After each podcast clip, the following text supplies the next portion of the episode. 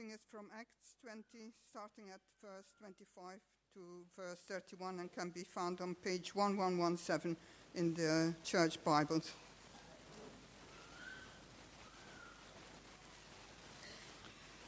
Now I know that none of you, among whom I have gone about preaching the kingdom, will ever see me again.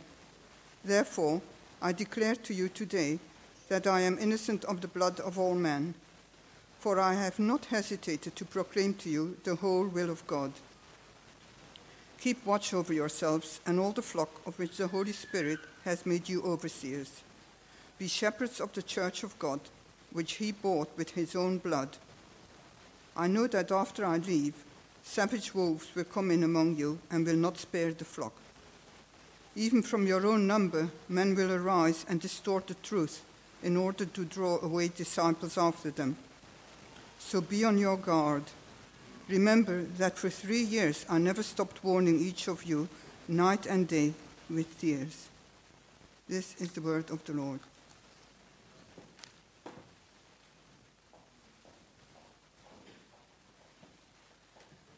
Thank you, Rita. Although I want my money back because uh, you didn't uh, want to read the whole of the passage, if I may. So let's carry on reading. That lovely Flemish accent we're going to miss. Verse 32 Now I commit you to God and the word of his grace, which can build you up and give you an inheritance among all those who are sanctified. I've not coveted anyone's silver or gold or clothing. You yourselves know that these hands of mine have supplied my own needs and the needs of my companions.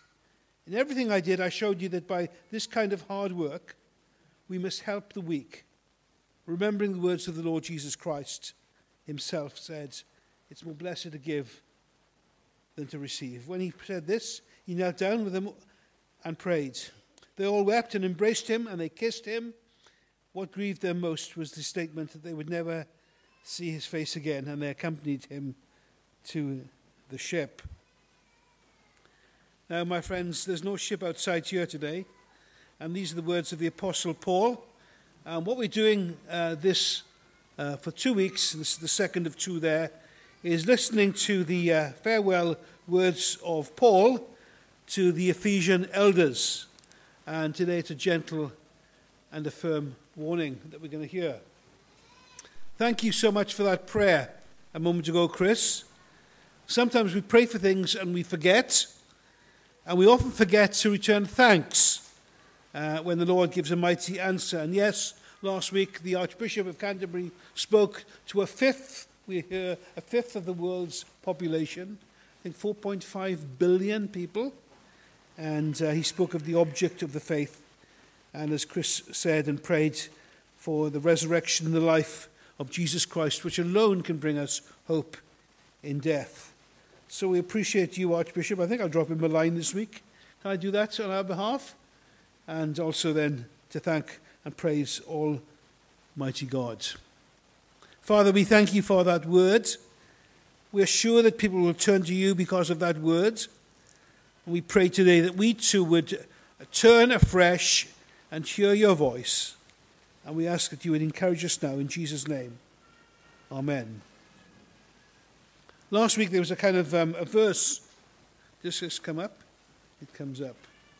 Last week there was a verse which we looked at, verse 32. Now I commit you to God and to the word of his grace, which can build you up and give you an inheritance amongst all those who are sanctified. God's word builds us up. That's the point of today. It's the point of being here this morning. I'm not sure we can go anywhere else for such encouragement. It gives a divine perspective on our church and on our lives as followers of our Lord Jesus Christ. And to the matter in hand are the men who are set aside to be our leaders. And as Ian has said, um, uh, we have his ordination service tonight at Vaughan Road. I hope you'll be there. And we'll pray for those who will serve alongside our new senior minister, Gareth Lowe, and the team around him. In our passage, church leaders are called three names. Let's not get worked up about them. They are effectively interchangeable. If you look there in your, your passage there, he's addressing and speaking to the elders, verse 17. Uh, we get this word presbyteros, where we get the word Presbyterian from, um, where church is governed and led by elders and directed by them.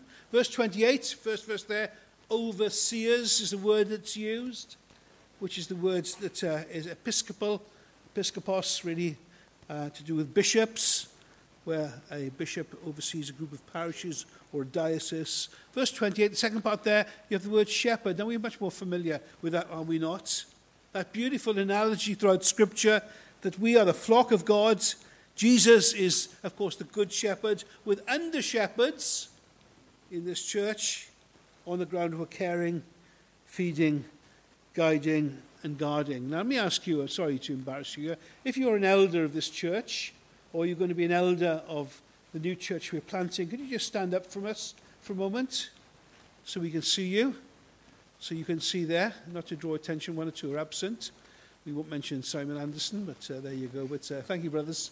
Do sit down. We should thank God for these men. Can we talk about this for a moment this morning, folks? Paul is addressing the elders. Uh, it's serious stuff we have this morning. They have an awesome responsibility. It's a work to be approached with some gravitas. So it applies to them there, back in Ephesus. It certainly applies to leaders now. But, folks, you are not going to be let out this morning. Everybody here is going to be addressed as we live our lives before Almighty God. Let me go. I simply want to break up the text in three ways today. First of all, we want to see a serious warning. Secondly, we want to see a gracious challenge. And then thirdly, a wonderful encouragement. First of all, in verse 29, we have a very serious warning. Listen to it, what he says. I know that after I leave, savage wolves will come in among you. Uh, now, we don't appreciate sermons where there's a strong warning. It's all a bit serious. The pastor stops smiling. He raises his voice a bit. You know, um, it gets a bit heavy. But Paul is doing this warning for a reason. There and here. So the question is you see, are we listening? Verse 31 is an incredible verse. Can you see it there? For three years, he said, I did not stop warning you with tears. Serious stuff, folks. Why the warning? Well, you see, there are wolves, of course, obviously out there. And verse 29, and, and here they come. They want to attack the flock and destroy the flock, like the thief that Jesus speaks about in John's gospel there who comes to kill and to steal and to destroy. Jesus, the Good Shepherd, reminds us of that. Now, wolves, my friends, are not indigenous to the UK, but Mr. Fox is indigenous. And last weekend, a fox terrorized our chickens. There was terrible noise early in the morning, and then at late at night, and, but they were safe. They, were, they couldn't get in. Three cheers for Eglus, by the way. If you're going to keep chickens, get yourself an Eglu. They are great. But the uh, fox nonetheless shredded the uh, cover of the hen house and chucked the watering cans round in, dis- in disgust that they couldn't get of uh, to get to my uh, chickens. Part of the role of an elder is to protect the flock, to cover it over. We'll come back to that in a moment. But I've got to tell you a bit of a shock this morning, folks. Uh, you see it there uh, that uh, wolves are also to be found in here. Not just out there, but in here. Or at least they will come from the outside, but come into the church. Verse 30. Look at it very carefully. It's a warning. Even from your own number, Men will arise and distort the truth in order to draw away disciples after them, so be on your guard. they are already here. Can you see them this morning? Are they sitting just next to you? Uh, the danger, of course, is that the wolf was there uh, in sheep's clothing is that they just look just like the sheep. That's the danger. and they're so dangerous. And worse is that they're in leadership. Now, I don't want to get too technical with you. Paul's last writings, you see, uh, technically you say, it was to, uh, to write the pastoral epistles 1 and 2 Timothy. To Timothy, a pastor, a pastor probably in his late 30s, living in Ephesus. Uh, and uh, there he was, this new young pastor. So it's got bang up to date, isn't it, for us? A faithful pastor in his late 30s. We've got two of those, or three of them, if you call Phil, who's in his mid 30s. And he writes and says in 1 Timothy chapter 1, verse 3, he mentions by name people who were leaders who rejected Paul's teaching of the truth and then shipwrecked their faith. Have you ever seen a ship being wrecked? I have once. Incredible sight. He names them as Hymenaeus and Alexander. And Hymenaeus is mentioned a second time with a guy called Philetus who have wandered away from the truth. They're named so they're known. And they, these men, destroyed the faith of some. They must have been significant players and no doubt leaders in the church there in Ephesus. we remember last week from that church, do we not, in Ephesus, what happened at the end, how they lost their first love. You can read about it in the book of Revelation, chapter 2, how they've fallen from a great height and warned about the need to repent.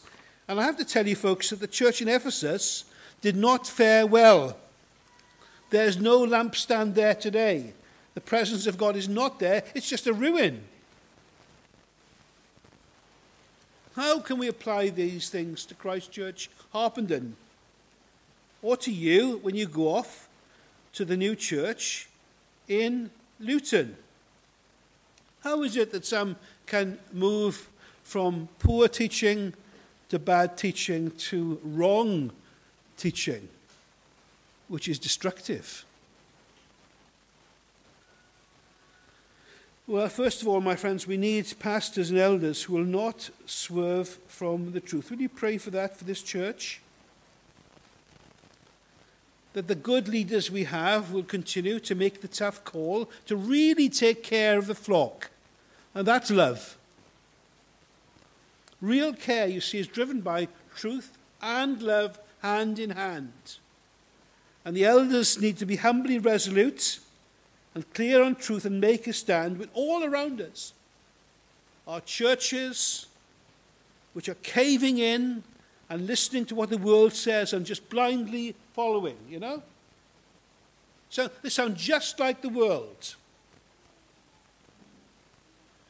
And suddenly it's not poor teaching we hear, but wrong teaching, false teaching, which ultimately will wreck the lives of individuals. False teaching is dangerous. You know someone who is, uh, perhaps you've got a family member, they live in another part of the world, or, and they tell you what they're hearing in their church, you need to warn them. It's dangerous. This week at Keswick, um, I was I to speak a couple of times at some churches there, and I spoke at a lovely Anglican church, the end of the Anglican church, at the end of the service, an, an old man who was very frail, he told me he was in his mid-90s, and he was shaking. Uh, when you're in your late 90s, mid 90s, you know, when you're upset about things and in a real state, you, you worry about them, don't you? I worried about this man. He told me that his beloved church of over 60 years has embraced in its denomination a decision to not merely sanction, but to promote same sex marriage. That's the story he told me. He was crying, is so difficult to hear. He remonstrated with the local committee. He was on the local committee, even though he was in his 90s. He's in no retirement. Uh, and he was shouted down. He wrote to the headquarters and he said to me, I think I have to leave this church and all my friends.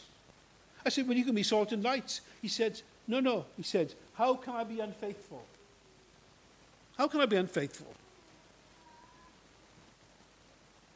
So, the question for us is how will we fare at the pinch point? When the precious flock are hearing from out there, and some of us are listening to what's been said out there because I've talked to you, you're listening to what's out there, and when it comes in here and you're listening to it and it's wrong. Now, my elder brothers, to my precious brother Gareth, the new pastor, will you be a good shepherd? And Listen and look to the good shepherds, his voice, his words. I've worked out this past week that I've attended in this church, uh, scheduled and unscheduled, 400 elders' meetings uh, over the past 30 years. I should, you should all burst into a round of applause there. uh, you know, that, um, I remember my kids when they were little, they said, Dad, Dad, you going out tonight? Yeah, you're going. Where you go? I've got an elders' meeting, meeting, meeting, meeting. That's what we think it is, isn't it, really? The elders are having a meeting.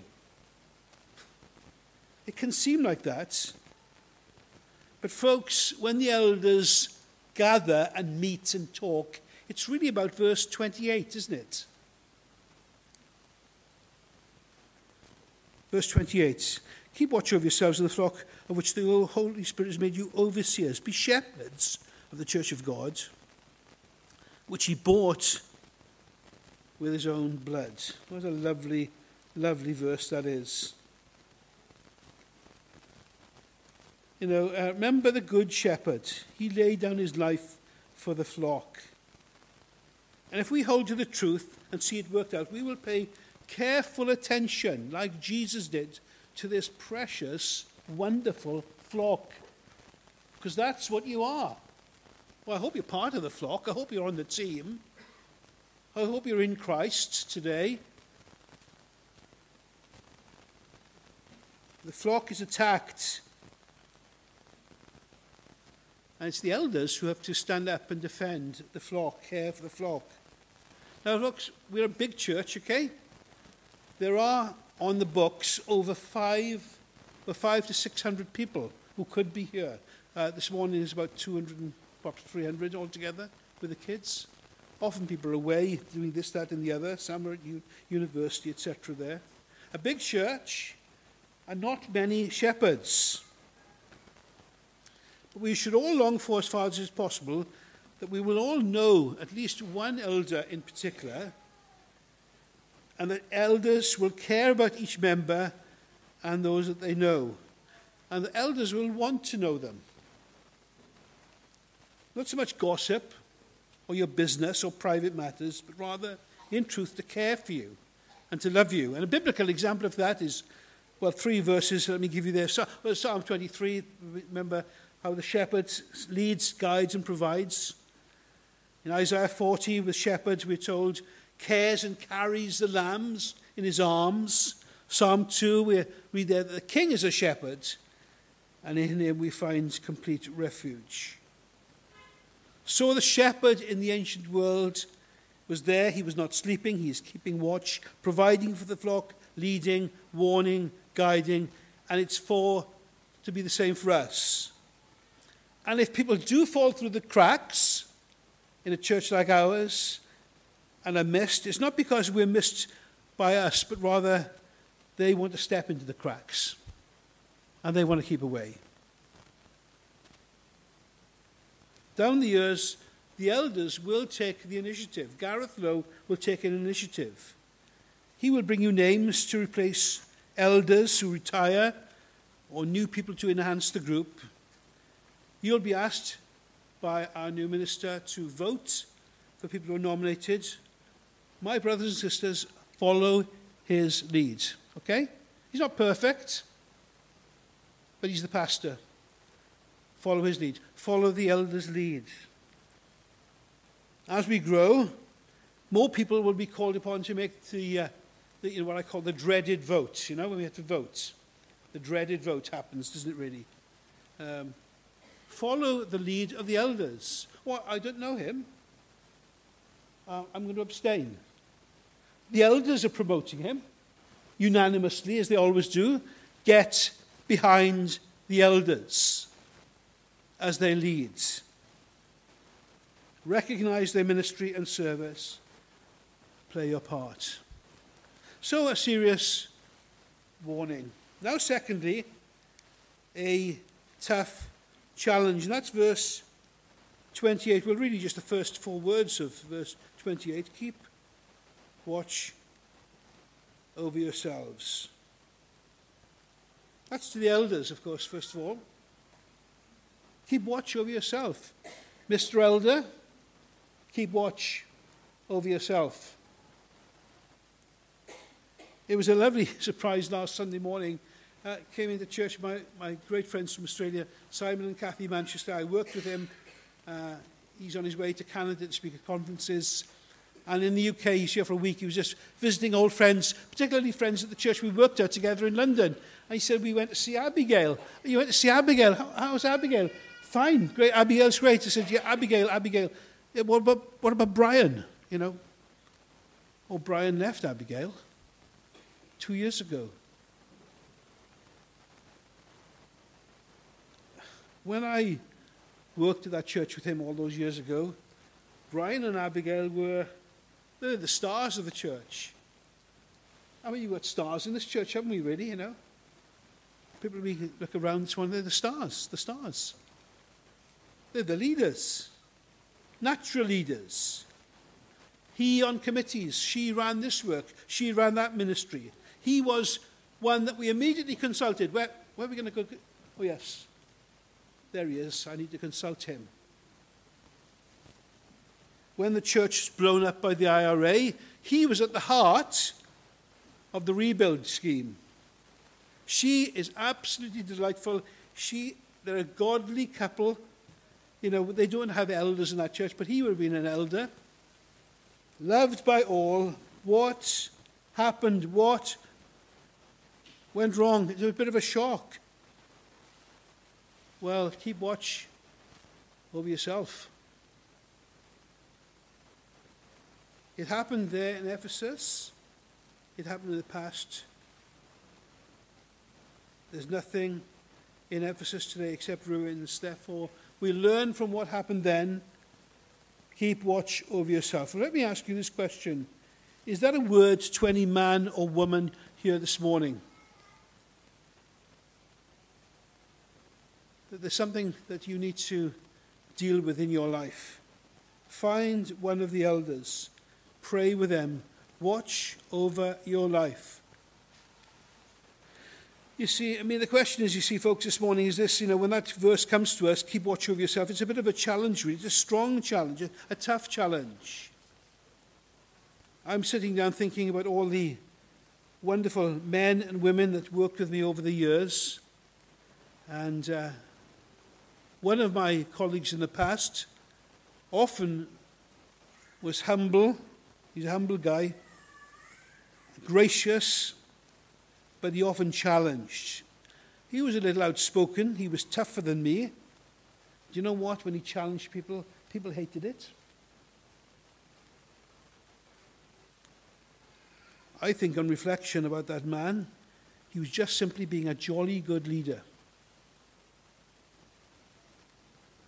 Sometimes no, it's no time for spa days. There's the call for continual faithfulness. A pastor used to care for me when I was uh, living in Cheam in Surrey in a church there. I used to go and see him. And he used to sit down and he said to me, right, right let's do the nine G's, Gareth. The nine G's. The nine G's. The nine G's. Yes, the nine G's. Let me ask you about these, your attitude to the following things, all beginning with the letter G. How are you getting on with these things as a pastor? How are you handling glory? Do you like a bit of glory? How are you getting on with gold? Looking after money, looking for money? How about your attitude to the goggle box? Or to grog? I felt very uh, self righteous then, grog, because I'm teetotal, you know. Then he said, How about girth? I didn't feel so comfortable. What are you laughing at? How about your attitude to girls? This church is full of beautiful women. Do you know that? It's full of them. And can I tell you who you are? It's every girl here in different ways. young and pretty and attractive. And what's my attitude towards them? All our attitudes towards them. Very searching. How about grumbling? You grumble? How about godliness? The last G, going to bed too late.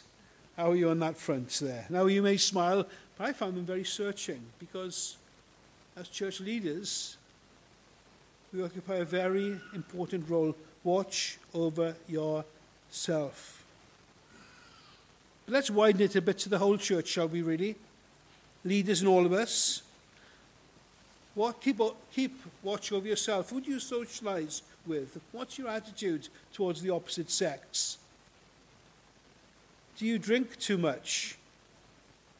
How's your personal devotion and prayer life? How's your marriage? Are you spending enough time with your wife or your husband?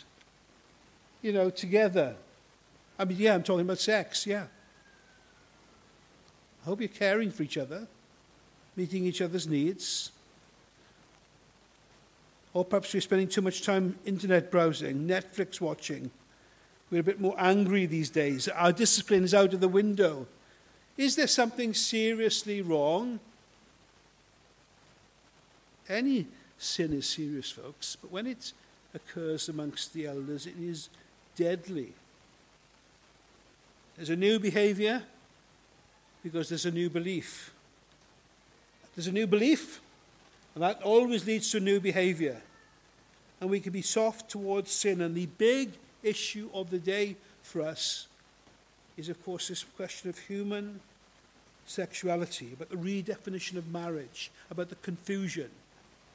It's crept into many of the denominations. And Christian people are looking for leadership today in the face of confusion and attacks that are coming. When there's the strong urge, there's such a strong urge when you're a leader to be a people pleaser. Oh, I just want to, you know, I just want to please her. I want to smile. I want to be happy, you know. I don't want, to, I don't want, ha- I want an email from you this week again. people pleasing, uh, and wobbling when it comes to truth. Wobbling, you know. I'm not calling for the elders to be heavy handed or overbearing, but with love and kindness, so clearly seen in Paul that we will emulate him. Christians are looking today for a settled conviction of leaders, not least about the Bible. So, therefore, leaders need to understand and study the issues of the day and have conviction. Uh, we need to be IKEA Christians, don't we? IKEA Christians? Are you an IKEA Christian? When I go to IKEA and buy stuff there, and I, you know, you, you follow the instructions, it, it works. Trust me. It's when we don't follow the instructions that it all falls apart. But let me assure you today about the elders continuing and the pastors continuing. They're fine guys, they're Bible men. Pray for them as they pray for you. Do you know, once, once a month, one of the elders, I won't mention Nick, uh, Nick uh, Jelfs by name, uh, but he, he contacts you, he's contacted you. He said, Can I have some of your prayer requests? And then he leads us at the beginning of our meetings once a month and prays for you by name. It's amazing. But you keep watch over yourself. And in the words of that wonderful verse, 1 Corinthians 16, verse 13, be, it says, be men of courage, be people of courage. Well, a serious warning, a tough challenge, and then thirdly and lastly, a wonderful encouragement. Last week we touched upon that verse 32 a ministry that lasts this life and into the future. Verse 32, that's what it's all about there. And Paul speaks about his role in that context of being careful and caring. And as an example, he's a wonderful example. Verse 35. In everything I did, I showed you that by this kind of hard work, we must help the weak, etc., etc. He was careful how he lived before these wonderful people. And he was caring by serving, teaching, and acting so clearly as that shepherd leader. Not in it for money or prestige, committed to the task in hand, giving of himself, emulating the words of the Lord Jesus Christ. is more blessed to give than to receive. So let me earth this, leaders and all of us. Let us be burden bearers, as Paul was. He helped the weak, he shared their load. So, as we lead, we need to draw alongside to find ourselves carrying more of the load of our brothers and sisters. We need to give, as leaders, yes, a little more time, a little less sleep, a little more if we have. We can do this, all of us can do this, but especially the elders. Be a burden bearer. When you look at church life, you see there are kind of often the two kinds of people, aren't there, in church life? There are radiators and drains in church life. Some people, they radiate, they're wonderful. Such a joy to be with them. Other people, you talk to them, they just, you know, they're, they're drains. Drain. Every time I see it, it pulls me down. Well, whoever it is, my friends, we need to be burden bearers. Secondly, I think this is what we see very clearly with Paul. He connects with kindness, connects with kindness. So he meets needs, verse 34. Just like Jesus, who not only said it's more blessed to give than to receive, but did it. This week I read a little bit more about the Queen, how she connected with people, gave her full attention genuine interest, and generous. She sought to connect. Kindness is about connecting. It involves, listen to this, folks, it involves seeing people, noticing them, paying attention to them at the end of the meeting, for example. Asking the questions, uh, you know, or discovering what's it like to be you right now? And then to say to myself, no matter who we are, leaders or not, what can I do now to make a difference to them? We read at the end about Paul. Paul spends his entire life crying with the Ephesians, doesn't he really? Why does he cry? Why do they cry when he says he's going? Well, he was going and they're never going to see his face again. But you see, what mattered to Paul, what mattered to the people there, is that they were appreciated. So Paul was alert, he was ready to connect, clearly there in these verses. He loved them. That's why they wept.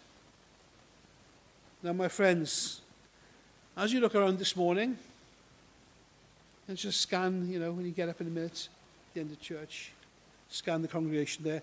Not everybody here this morning is cooking with gas. Not everybody here is flying high, are they? Some of us here, we've got big burdens in our hearts. Some of us are a bit fragile, some of us are a bit broken. That's why we need each other's kindness. And every day is an opportunity for us to become more like Jesus. It's why we were chosen and called. And we need kindness, which actually needs to be spirit empowered. It doesn't have to be the grand gesture, but time and a word or something tangible that says this I see you. Connect with kindness. And then, so we're talking about encouragement, we're talking about bearing burdens, connecting with kindness. Thirdly and lastly, about verse 32, about building up. We're listening to Paul today, who's pointing us to Jesus. We're not looking anywhere else.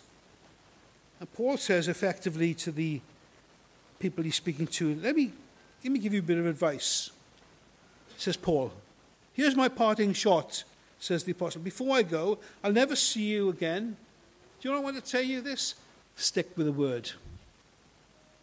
Stick with the word. Leaders of God's family, get this right. The word of God will build up, not just for now, but forever in the big picture of church life. Gospel priorities are teaching folk to turn to Christ and living the life of faith. Only God's word can build. The word proclaimed up front, then house to house, in the enduring power of the Holy Spirit in our lives. and in the little details as well as the big picture.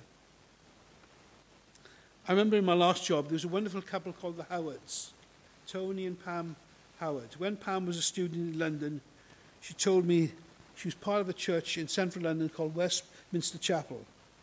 The minister there was Martyn Lloyd-Jones, a very famous man there. She said how she would arrive in good time uh, and with her friends at the tube station. And then the church was about four or five hundred yards away. She said we would run, run to church in order to get the best seats so we wouldn't miss out. That's a great attitude, isn't it, really? A church and a people committed to the Bible, a congregation hungering and longing to hear. Yes, the big picture, but then finally this. The word builds up not just for now, but also in the small picture of church life. Children grow up quickly. I've seen it over 30 years. I remember uh, being with a woman, I was talking to her about it this week. Uh, 20 years ago, she had a little baby. We were in the same home group. I remember her coming in, and we had a good laugh about that this week. Uh, but then suddenly, the girl is off to university. Amazing how quickly it happens. And if we are committed to expose our children week by week to the Word of God, and this coupled by our priorities, when they do head off to university, the Word of God taught here will stick. That's verse 32. The Word will bring them home in the ultimate sense of sharing this inheritance. They sit with you now when they're young. Here they are. Some are sitting here with us now. It's great to see them. They, how we love to see them there. Few churches have our privilege, folks, of seeing children. Here they are being taught the word. Then we can have some expectancy that in the future, when they return to visit us here in Harpenden, they'll be coming from their own churches with their own little children who are sitting with them in church. Nothing is more important. It's so, so good to see. The Spirit of God, pray now, the Spirit of God will be moving in their hearts right now in Sunday school or here, sitting in church, whichever is your propensity and desire. Nothing is more important than our children hearing the gospel in the small picture of church life. Now, my friends, who is able to do such a task? It's hard parenting. We cannot do everything. But if we play our parts as mums and dads in our families, if we shepherd in this way, when they say we don't want to come, we say, no, we're coming as a family. We're going to be there together. If you keep on working with them in that regard, the word will be at work. And we'll see them head off into their futures with the inheritance that through God's grace we will surely share with them. A serious warning, a tough challenge, a wonderful encouragement. What great words to finish with from the Apostle. May we know them. In Jesus' name.